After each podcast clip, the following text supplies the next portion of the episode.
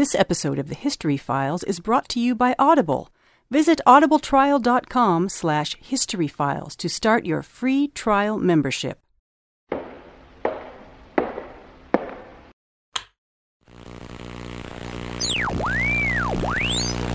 in the human mind penetrate. many, many years ago.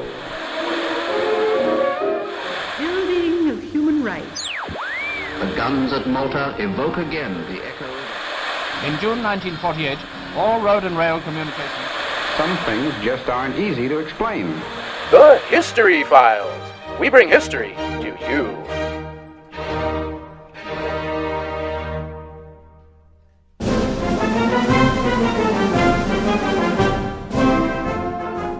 Episode 85 of the History Files, coming to you from the fourth week of March 2017 here in the Pacific Northwest, where March has come in like a lion and is continuing to roar. Yep, it's- it's circling the block like a lion right now.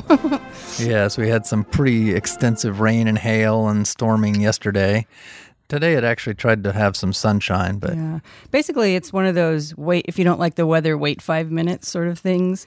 no, it's a whole 15. Okay, whole 15 minutes. Yeah. Yeah, and we get these little micro storms around here too, where literally it'll be a thunderstorm that's about 50 feet wide. I, it's bizarre. So you just never know. Uh, yeah, so here we are in March, almost done with March. Sorry, we're getting this out a little bit late this week. Life has been a little crazy. So let's just get right to the news. This is Hollywood. Sporting cast of thousands. What else came of my trip to the library? Romance, education, entertainment. First up today is something kind of bizarre, archaeologically speaking. Uh, I'll have a link to it in the show notes. It is the Norwood Cove object. It's this funny little daggery, spearheady, finially iron object that was dug up over on the east coast somewhere In Maine. in Maine, yeah, northeast of the United States, and nobody can decide definitively what the heck this thing is. It seems to be uh, from the a battlefield from 1613 between colonists uh, from Jamestown and some French and a uh, French Jesuit colony uh, that they were trying to plant there in Maine. Um, obviously, the English disputed their territorial claims of the French in Maine. Uh, and anyway, this object was dug up um, fairly deep, like 18 inches down, uh, deeper than a plow would would cut. so it's taken a while for it to perk up to the surface. Yeah, but it's the weirdest looking thing. Uh, it looks to me like it should be just a decorative object, but yet there's no way to really attach it to anything, like the end of a pole or whatever. It's certainly not a dagger. No, it's is it somebody's journeyman ironworking artsy dagger art project from the 18th century or uh, Who knows? yeah, it's weird. It's interesting. So here you go, internet world. Everybody pitch in their brains and see if we can figure this out. Also, I can't remember who suggested this. I can't remember if it was uh, a Twitter follower, John Matthews, or who brought this to our attention. I'm sorry if I'm not crediting the right person, but thank you, whoever uh, pointed this out. Also, last week on Gordon's Gun Closet, just FYI, we did a neat show on the Indiana Jones films. So this is not strictly a historical thing, although Indiana Jones is set in a historical setting in the world in the early 19th or early- sorry early 20th century. So uh, if you are interested in historical firearms and fun adventure movies check on check that out. We've got a link to that in the show notes. And we also did a little uh, youtube special for that too at our bad cat productions youtube channel if you want to take a look at some of those fun guns from the indiana jones movies. History lives again.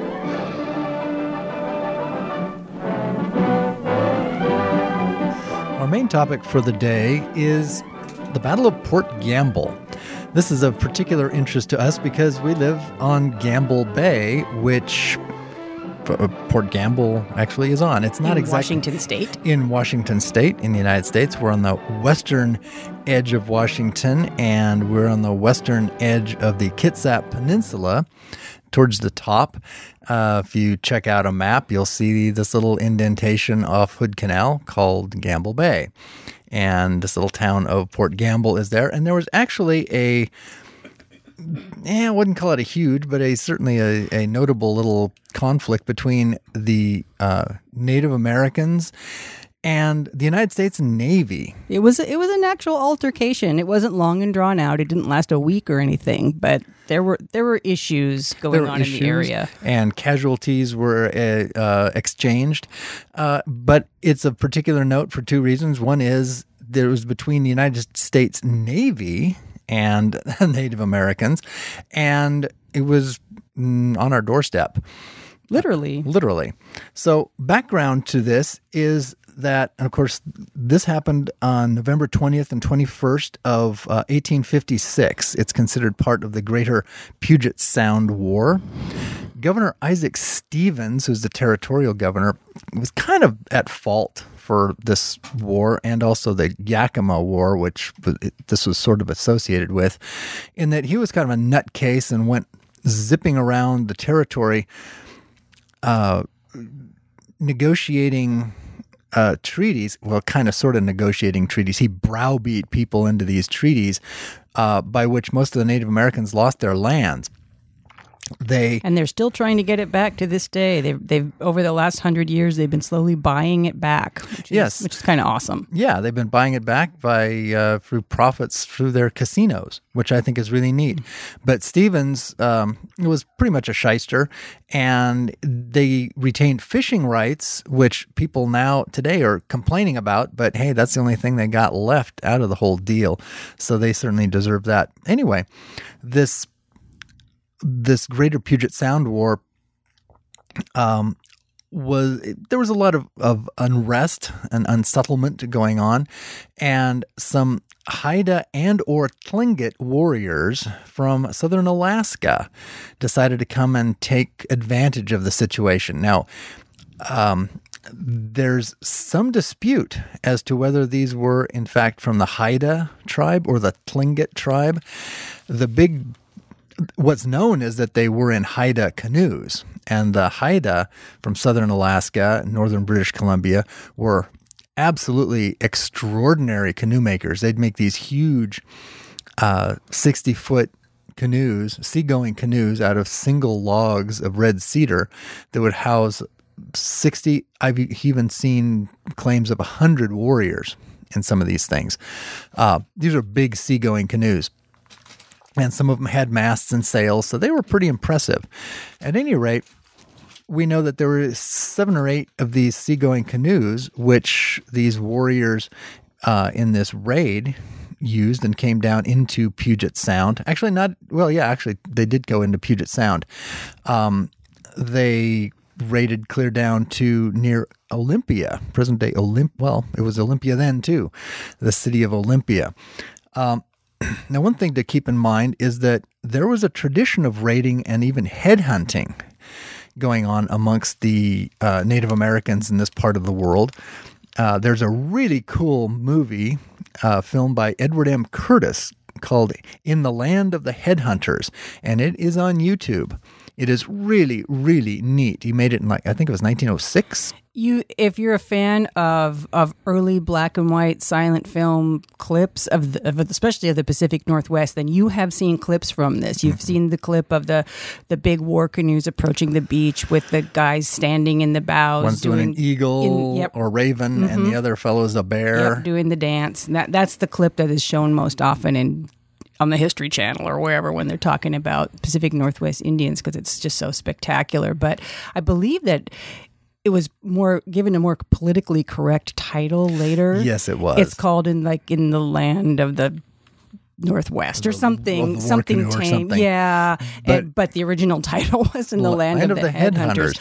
Yeah, anyone who thinks that who has the rose-colored historical retroactive glasses on, thinking that the Native Americans were all peaceful and happy and got along with hmm. each other until the evil white man came along needs to crack a book because Yeah, they, they had some pretty ugly things going on, even in the Yeah. relatively quiet Pacific Northwest. yeah, it was actually wealthy enough due to the extremely rich fishing grounds that people had time to embark in warfare. Oh yeah, sort of there were these dumb little feuds where they were constantly picking at each other and taking slaves and collecting heads and Yes. doing dumb stuff like that. And in fact, historically, not just in the the Americas, but in Europe as well, uh, scalp hunting or you know taking of scalps was sort of the easy way of doing it, uh, and also the well considered l- less, Less cool. destructive. Yeah, it's less destructive because but most people took heads. Uh, because that was cooler. So when it's pointed out that oh the white man introduced scalp hunting, well yes, but that was because heads were too awkward to carry around. So anyway, uh, and of course, European ancestors also did headhunting. So I'm certainly not standing here pointing fingers because they turn around and point at me too. Anyways, um, these fellows raided into Puget Sound in the hopes of collecting some slaves and booty. And again, they were doing this. The last slave raid, I believe, was like in like 1906 or something Yeah, like that. yeah. It was quite late.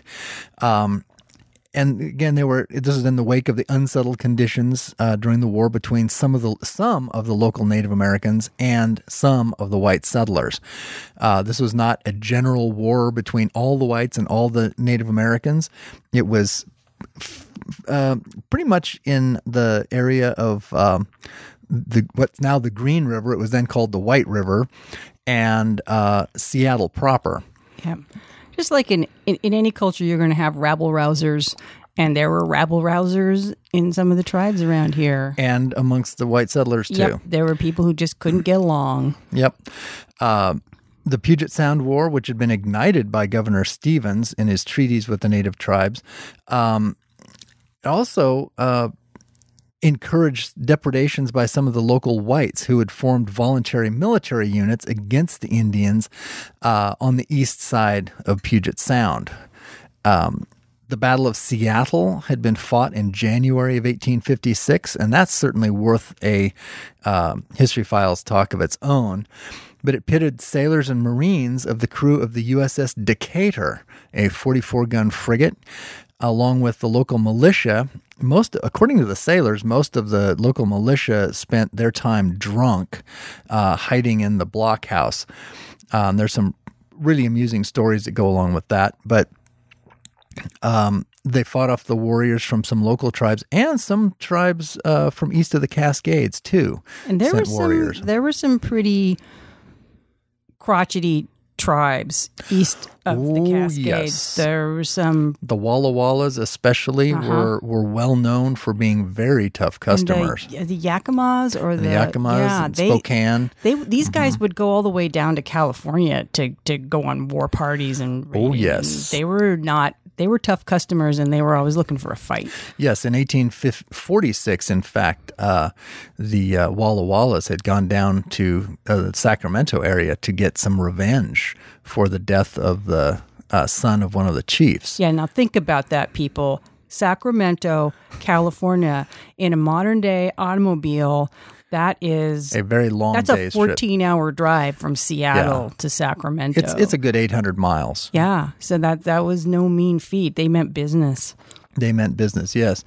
Um, at the Battle of the of Seattle, the um, one of the only things that kept Seattle intact from being burnt to the ground was the naval artillery provided by the Decatur, as well as the uh, the shore party, which actually did most of the active defense. Um, in this situation, a few months later, came these Haida and Tlingit warriors. They first ventured deep into Puget Sound and harassed some loggers near Olympia. The local army forces at Fort Steilacoom sent word to a naval vessel now that was at that point in Puget Sound waters, the USS Massachusetts, which was a much smaller vessel, but it was it was considered a gunboat, but it was also a steam powered. Yeah, it was an auxiliary steam auxiliary Yes. ship. Yep, was considered yeah a steamer. So it had a lot more maneuverability in the closer waters, the closer confines of Puget Sound and Hood Canal. Uh, but anyway, that they were um, word was sent from the colonel at Fort Steilacoom to escort these Indians out of the area, not to attack them, to escort them. And Steilacoom is down by Tacoma, right? Yes, it's pretty much yeah, it's very close to present day uh, uh, Joint Base McChord and Lewis.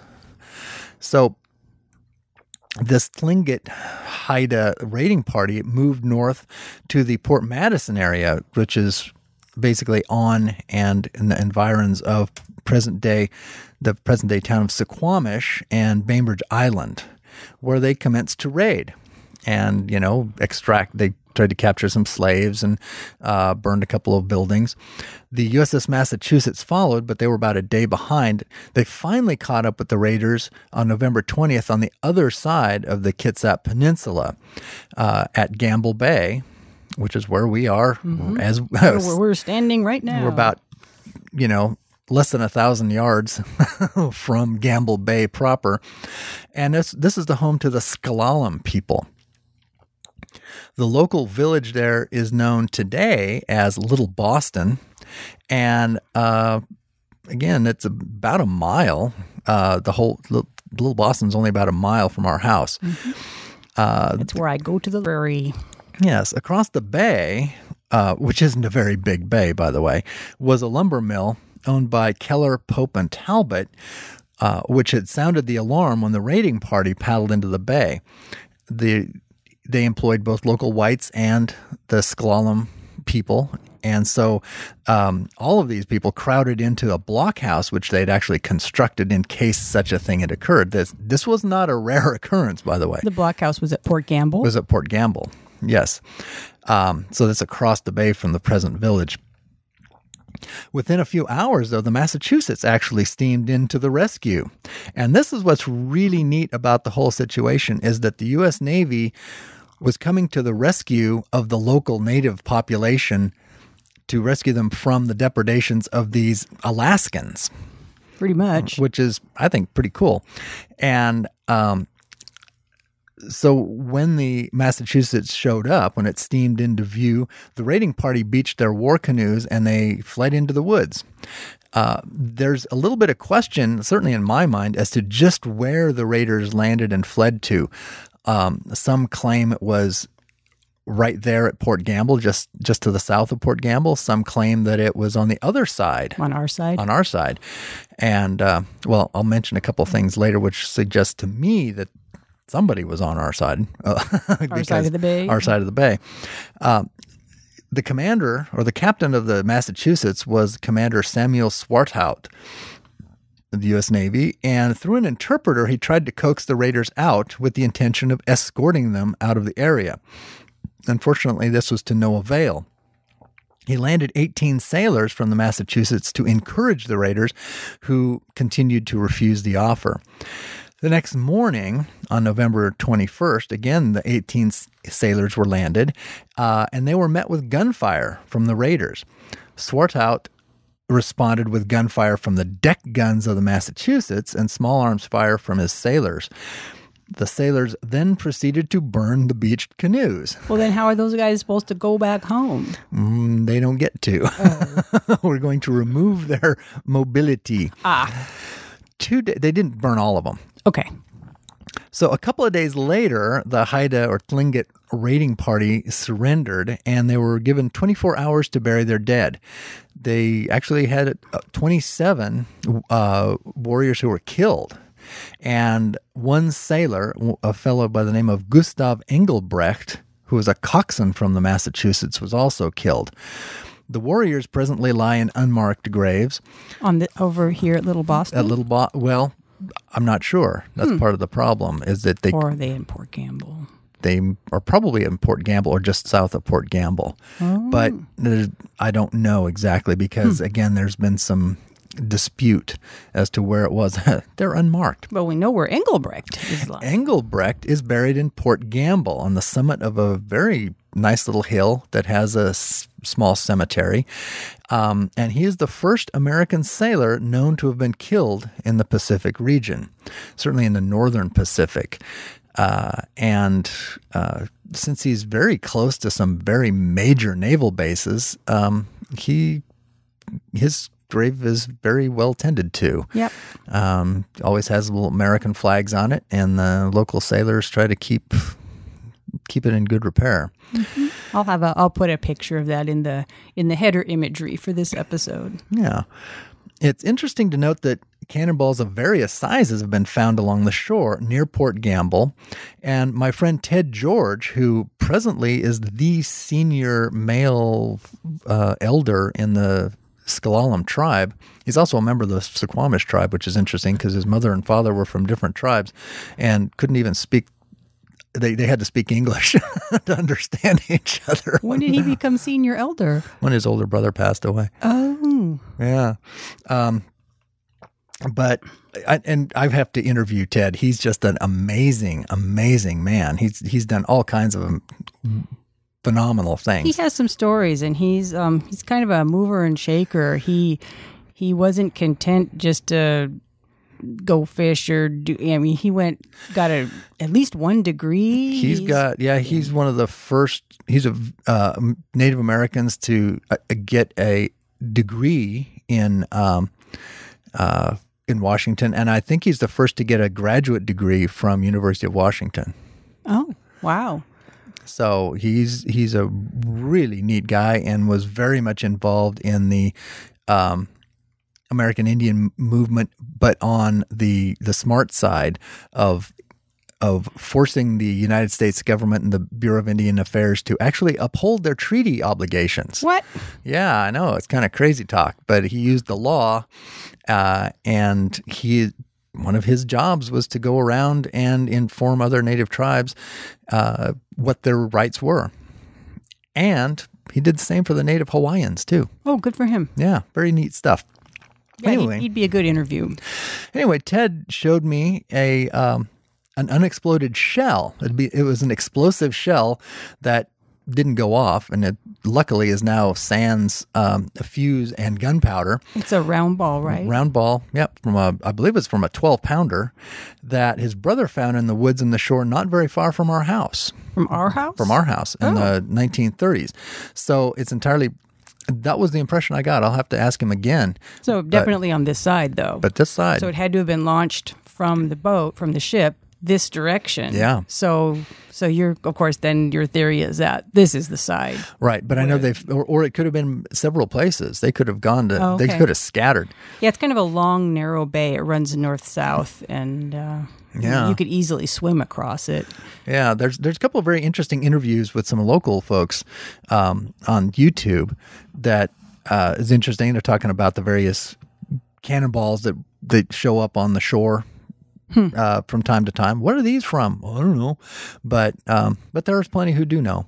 So at any rate, the uh, the raiding party was given time to bury their dead. And what I found really interesting was from several sources I found, they were issued with a food ration from the Massachusetts consisting of bread and molasses. Um, okay. Yeah, I, that was a standard ration for sailors. So they issued these guys the same ration since they were going to be dragging them away, uh, un- effectively under arrest. Uh, so basically, they escorted them to the border. Yes, they they actually towed them. Well, you uh, kind of have to. There's so much water north of here. yeah, they towed the remaining boats, the these war canoes, out to the Straits of Juan de Fuca, and they took them into Victoria Harbor, where they Which is Canada. in Canada. For those who don't know. and presented them to the British governor of British Columbia, James Douglas. Douglas refused to take them. He said, "They're not my Indians; they belong to the Russians." okay. so I don't want them. Swartwout supposedly threatened to just drop them off at some island off of Vancouver Island, which we talked about earlier, by the way, in our uh, What's in a Name. Uh, just threatened to drop them off and be done with it. But Douglas pointed out that this would cause an international incident. Uh, Swartwout eventually simply put them adrift in the middle of the straits with no, with, without uh, paddles or anything else. Just here, Okay. go where you want to go, but don't come come back this way. Um, and washed his hands of the whole thing. Being as one of the war chiefs had been killed in the exchange, though, one of the 27 dead was one of their war chiefs. Um, the this this raiding party, be they Haida or Tlingit or a combination of both, one of their traditions was if one of your war chiefs gets killed, um, you have to extract revenge. And that's And what they did. So we're just going to continue the dumb feuds. Basically, there's no end to it. Yeah, pretty much. Yeah. Pretty much. So the next year, th- another war party, probably made up of mostly the same guys, returned for revenge. But this time, they went to Whidbey Island, which, which, is, pretty, you know, it's north of here. it's a little ways north. yeah, they didn't come down here where the fracas happened. Right. They went because they knew that they'd get thumped, but they went to Whidbey Island. It's not. It's not really that far away. Certainly a- not by canoe. Different tribe too. I mean, who was living on Whidbey? They weren't after the tribe. They were after the white guy living there. Oh, oh, oh, oh. And um, the first white settler there, a guy named Isaac Ebey, who is also the local customs official, filled the bill of a chief that they could extract revenge on. So they did, they did him. They did him and They murdered him and decapitated him, and brought their brought his head home as a trophy. So that was sort of a an ugly end to that whole. Were they thing. ever prosecuted for that? No, because they were from Alaska, and we didn't own Alaska yet. So they they basically escaped back off into the mists of the northern Pacific. Um, they didn't come back down, however, and as both the United States and uh, British governments were able to start extracting a little bit more control over what was going on in their oceans, um, the oceans surrounding their possessions, that they had, of course, expropriated from the Native Americans. The um, raids like this became rarer and rarer. But as I said, the last one was after 1900. So Yeah. they didn't end immediately by any means. Uh, there were a few more raids into the Puget Sound area by the Russian Indians after that. Um, there was one on uh, against the Suquamish at Bainbridge Island in 1858. Another one was across the Sound in 1860, but then there really weren't a whole lot more after that. Just that one last hurrah.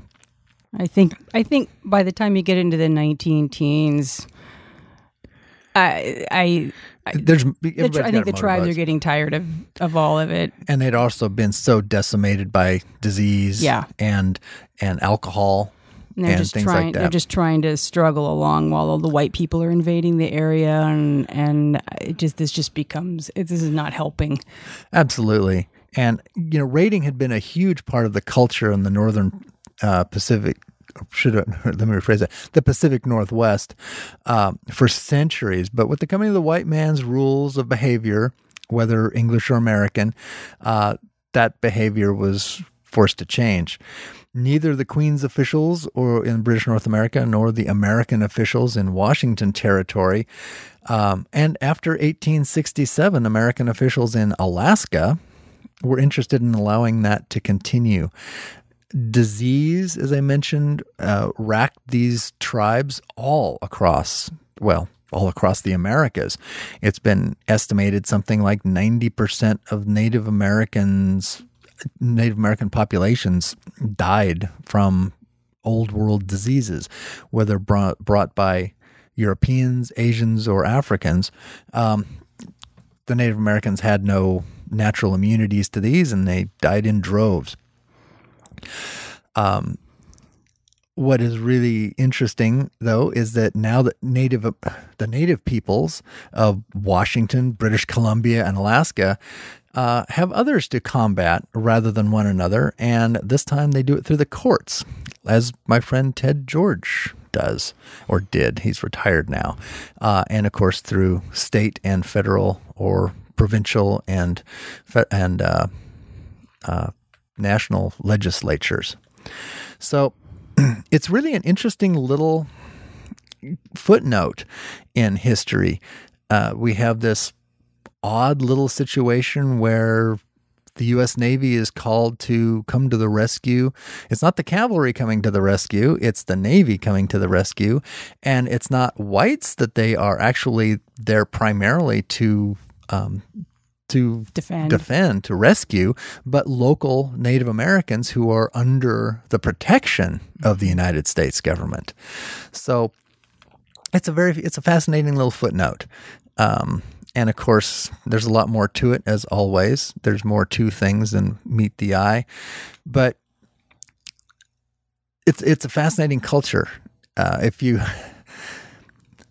if you've seen totem poles, uh, that's where they come from. Is this part of the world? No headdresses, but definitely totem poles. Yeah, lots of lots of pretty pretty carving. Amazing, amazing uh, physical culture. You know, Yeah. uh, material culture. And, and the tribes around here are really trying to revive that. And I know the Suquamish tribe has a really nice museum and a mm-hmm. cultural center.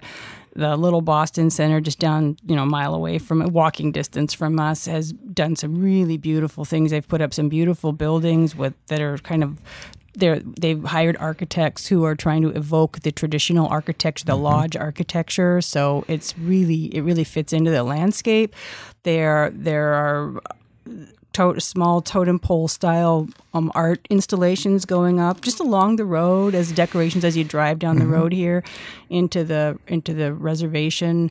Really, they're really trying to. The kids are learning the original language. They're learning how to do. They do canoe carving down here. They're learning how to do the fiber arts with the cedar bark, making cedar bark capes and baskets and basket boxes. They're really trying to Oh, encourage the the local the traditional culture and here. both the S'Klallam and the Suquamish tribes host the um, that canoe oh right journey. yeah every summer they do this this canoe journey thing where I don't I can't remember where it starts. It starts up in British Columbia. Okay, it starts in BC, and it's basically every tribe along the way, and it's this this huge flotilla of canoes, and they go from tribe to tribe, and it, you know it might take them a day or two to get to the next one, and then they have this big camp out and and a big you know a potlatch and cookout and stuff, and they're there for a day or two, and then they all get in the canoes and go to the next thing, and and they work their way down, I guess, down Puget Sound. Yeah, I just know when Puget they're Sound. here, and then they're in Suquamish it's a big to do and then they're headed uh, yeah yeah it's um it's quite a it's quite a deal every year. Because that's part of the Chief Seattle Days oh they probably time it Yeah. to hit Suquamish for Chief Seattle days. And that's another good episode of History Files. We need to do one on Chief Seattle.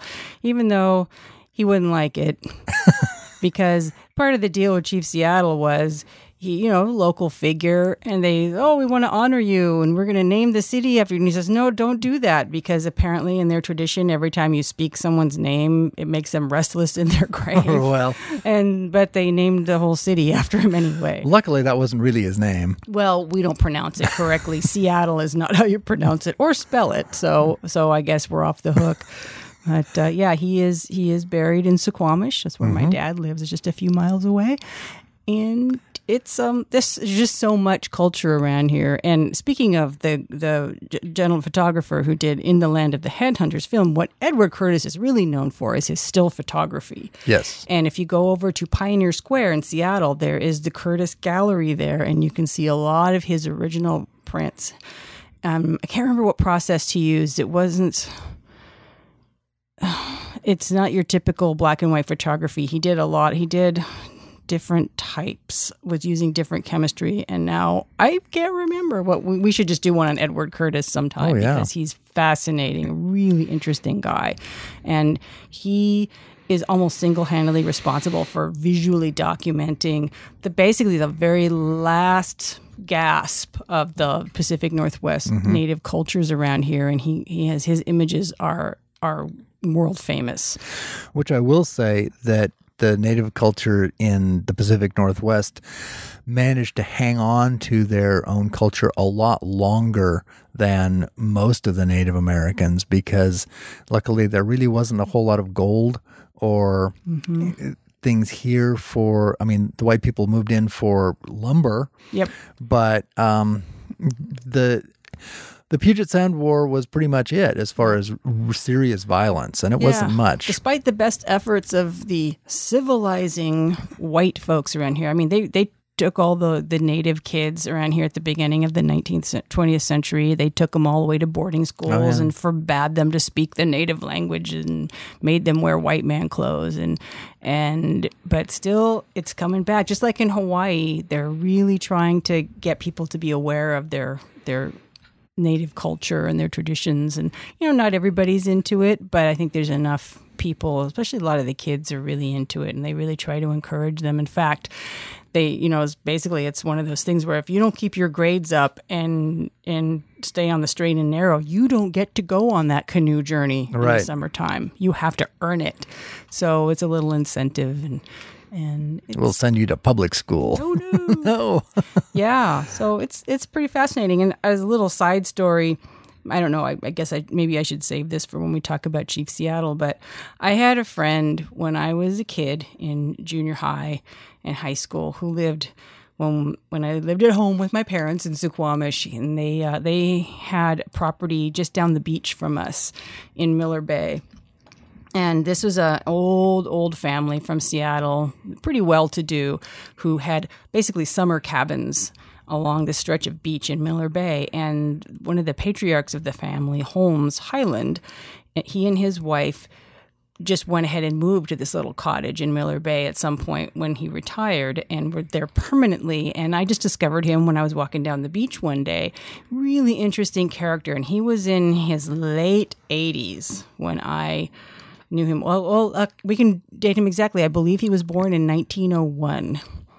So that would have put him, okay, so that would have put him in 78 or 79. In his late 70s. So late seventies, not late eighties. So he was he was up there, but he was great. He he went to military school as a kid. He'd let me borrow his sword so I could go play pirates in the wood. His little military school sword, and I'd I'd row him around in my boat, and we'd pretend we were pirates, and we had lots of fun. But that was Holmes, and he had these stories about when the cabin that he was living in was just the family summer cabin. And of course, they were rich people living in Seattle. They'd come over this summer, and his mom would just go rustic when they came over. And this was, you know, right in the 19 teens. 19 aughts, yeah. 19 aughts when he was just a little bit. Well, he remembers horse drawn, he remembered horse drawn trolleys in Seattle. He remembered when Skid Row was actually Skid Row when they were skidding Skid logs. Road. Yeah, Skid Road when they were actually skidding logs down the hill. He remembers the, all this stuff. So he he saw the transition from horse drawn to to uh, you know motor automobiles. He this guy had great stories, but his mom the local Indians called her the blue eyed Indian because she would wear her hair in braids. And when she needed to get groceries, she'd pile it in the canoe and paddle her canoe around to Poulsbo from Miller Bay. That's a ways. It's a long ways. This was this would probably it probably took her half a day or so to get to. I mean, she'd paddle over to Bainbridge Island. Oh, yeah, she'd to have to go through there. Agate Pass and all that. That's pretty. That's a that's a long paddle, and she probably timed it with the tide to her advantage, so she wasn't fighting the tide. Yes. But uh, it just great story. So she, yeah, his mom was the blue-eyed Indian, but it just. And this wasn't that long ago, you know. This just it literally was a hundred years ago, which seems to younger people to seem like a long time, but it's not that long of a time. When there were no big roads around here, it was all thick trees mm-hmm. and canoes and there were still Indians living in lodges, and it wasn't that long ago. And like you say, that last raid was in 1900 What, something. six or something. Yeah, it was Yeah. incredible. So kind of crazy. It's we don't have the deep history that that some of you guys have over in Europe and, and in the UK, but we have some interesting history too. it just isn't quite as old as yours. But We don't have Vikings, but we do have Tlingits. we did have we did have interesting raids and crazy stuff going on. So so anyway, that was all about the Battle of Port Gamble. It wasn't a big giant battle in world history, but it, it was a pretty big deal around here. And uh, Certainly at the time. yeah. Well, thanks for listening, everybody. Show notes for this episode can be found at csicon.fm slash THF85. What is this, Yep, 85 or 86? 85. Holy cow. Bombing along. Uh, you can all you uh, you can also find us on Facebook, the History Files, or on Twitter. I think we're History History Files Show on Twitter. And we really appreciate your support. We couldn't do this without you, our listeners. We're especially grateful to our patrons who support us through Patreon. Another great way to help us out is with ratings and reviews. If you get us through iTunes or Stitcher, leave us a review or some stars over there. That really helps our discoverability. So thank you so much. And also be sure to check out our new show, What's in a Name. It's a relatively short podcast, 10 to 15 minutes. We look at the origins of the name of a place or a thing. And new episodes go up every other Saturday, supposedly. We didn't get one up today, which is when we're recording this. Everything's late this week. It's just work schedules and everything have been crazy. So we'll, we'll get it up ASAP. And you can find uh, that show at csicon.fm slash W-I-A-N.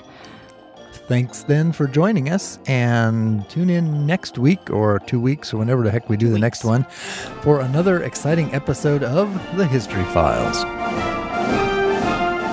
The History Files is brought to you by Bad Cat Productions, a proud member of the CSICON Podcast Network. For show notes, more episodes, or to join the conversation on Slack, visit us at csicon.fm slash thf. We also invite you to consider supporting this and our other fine shows by visiting our Patreon page at patreon.com slash csicon, where a pledge of even $1 a month will help keep us on the air. Bad cat. Meow.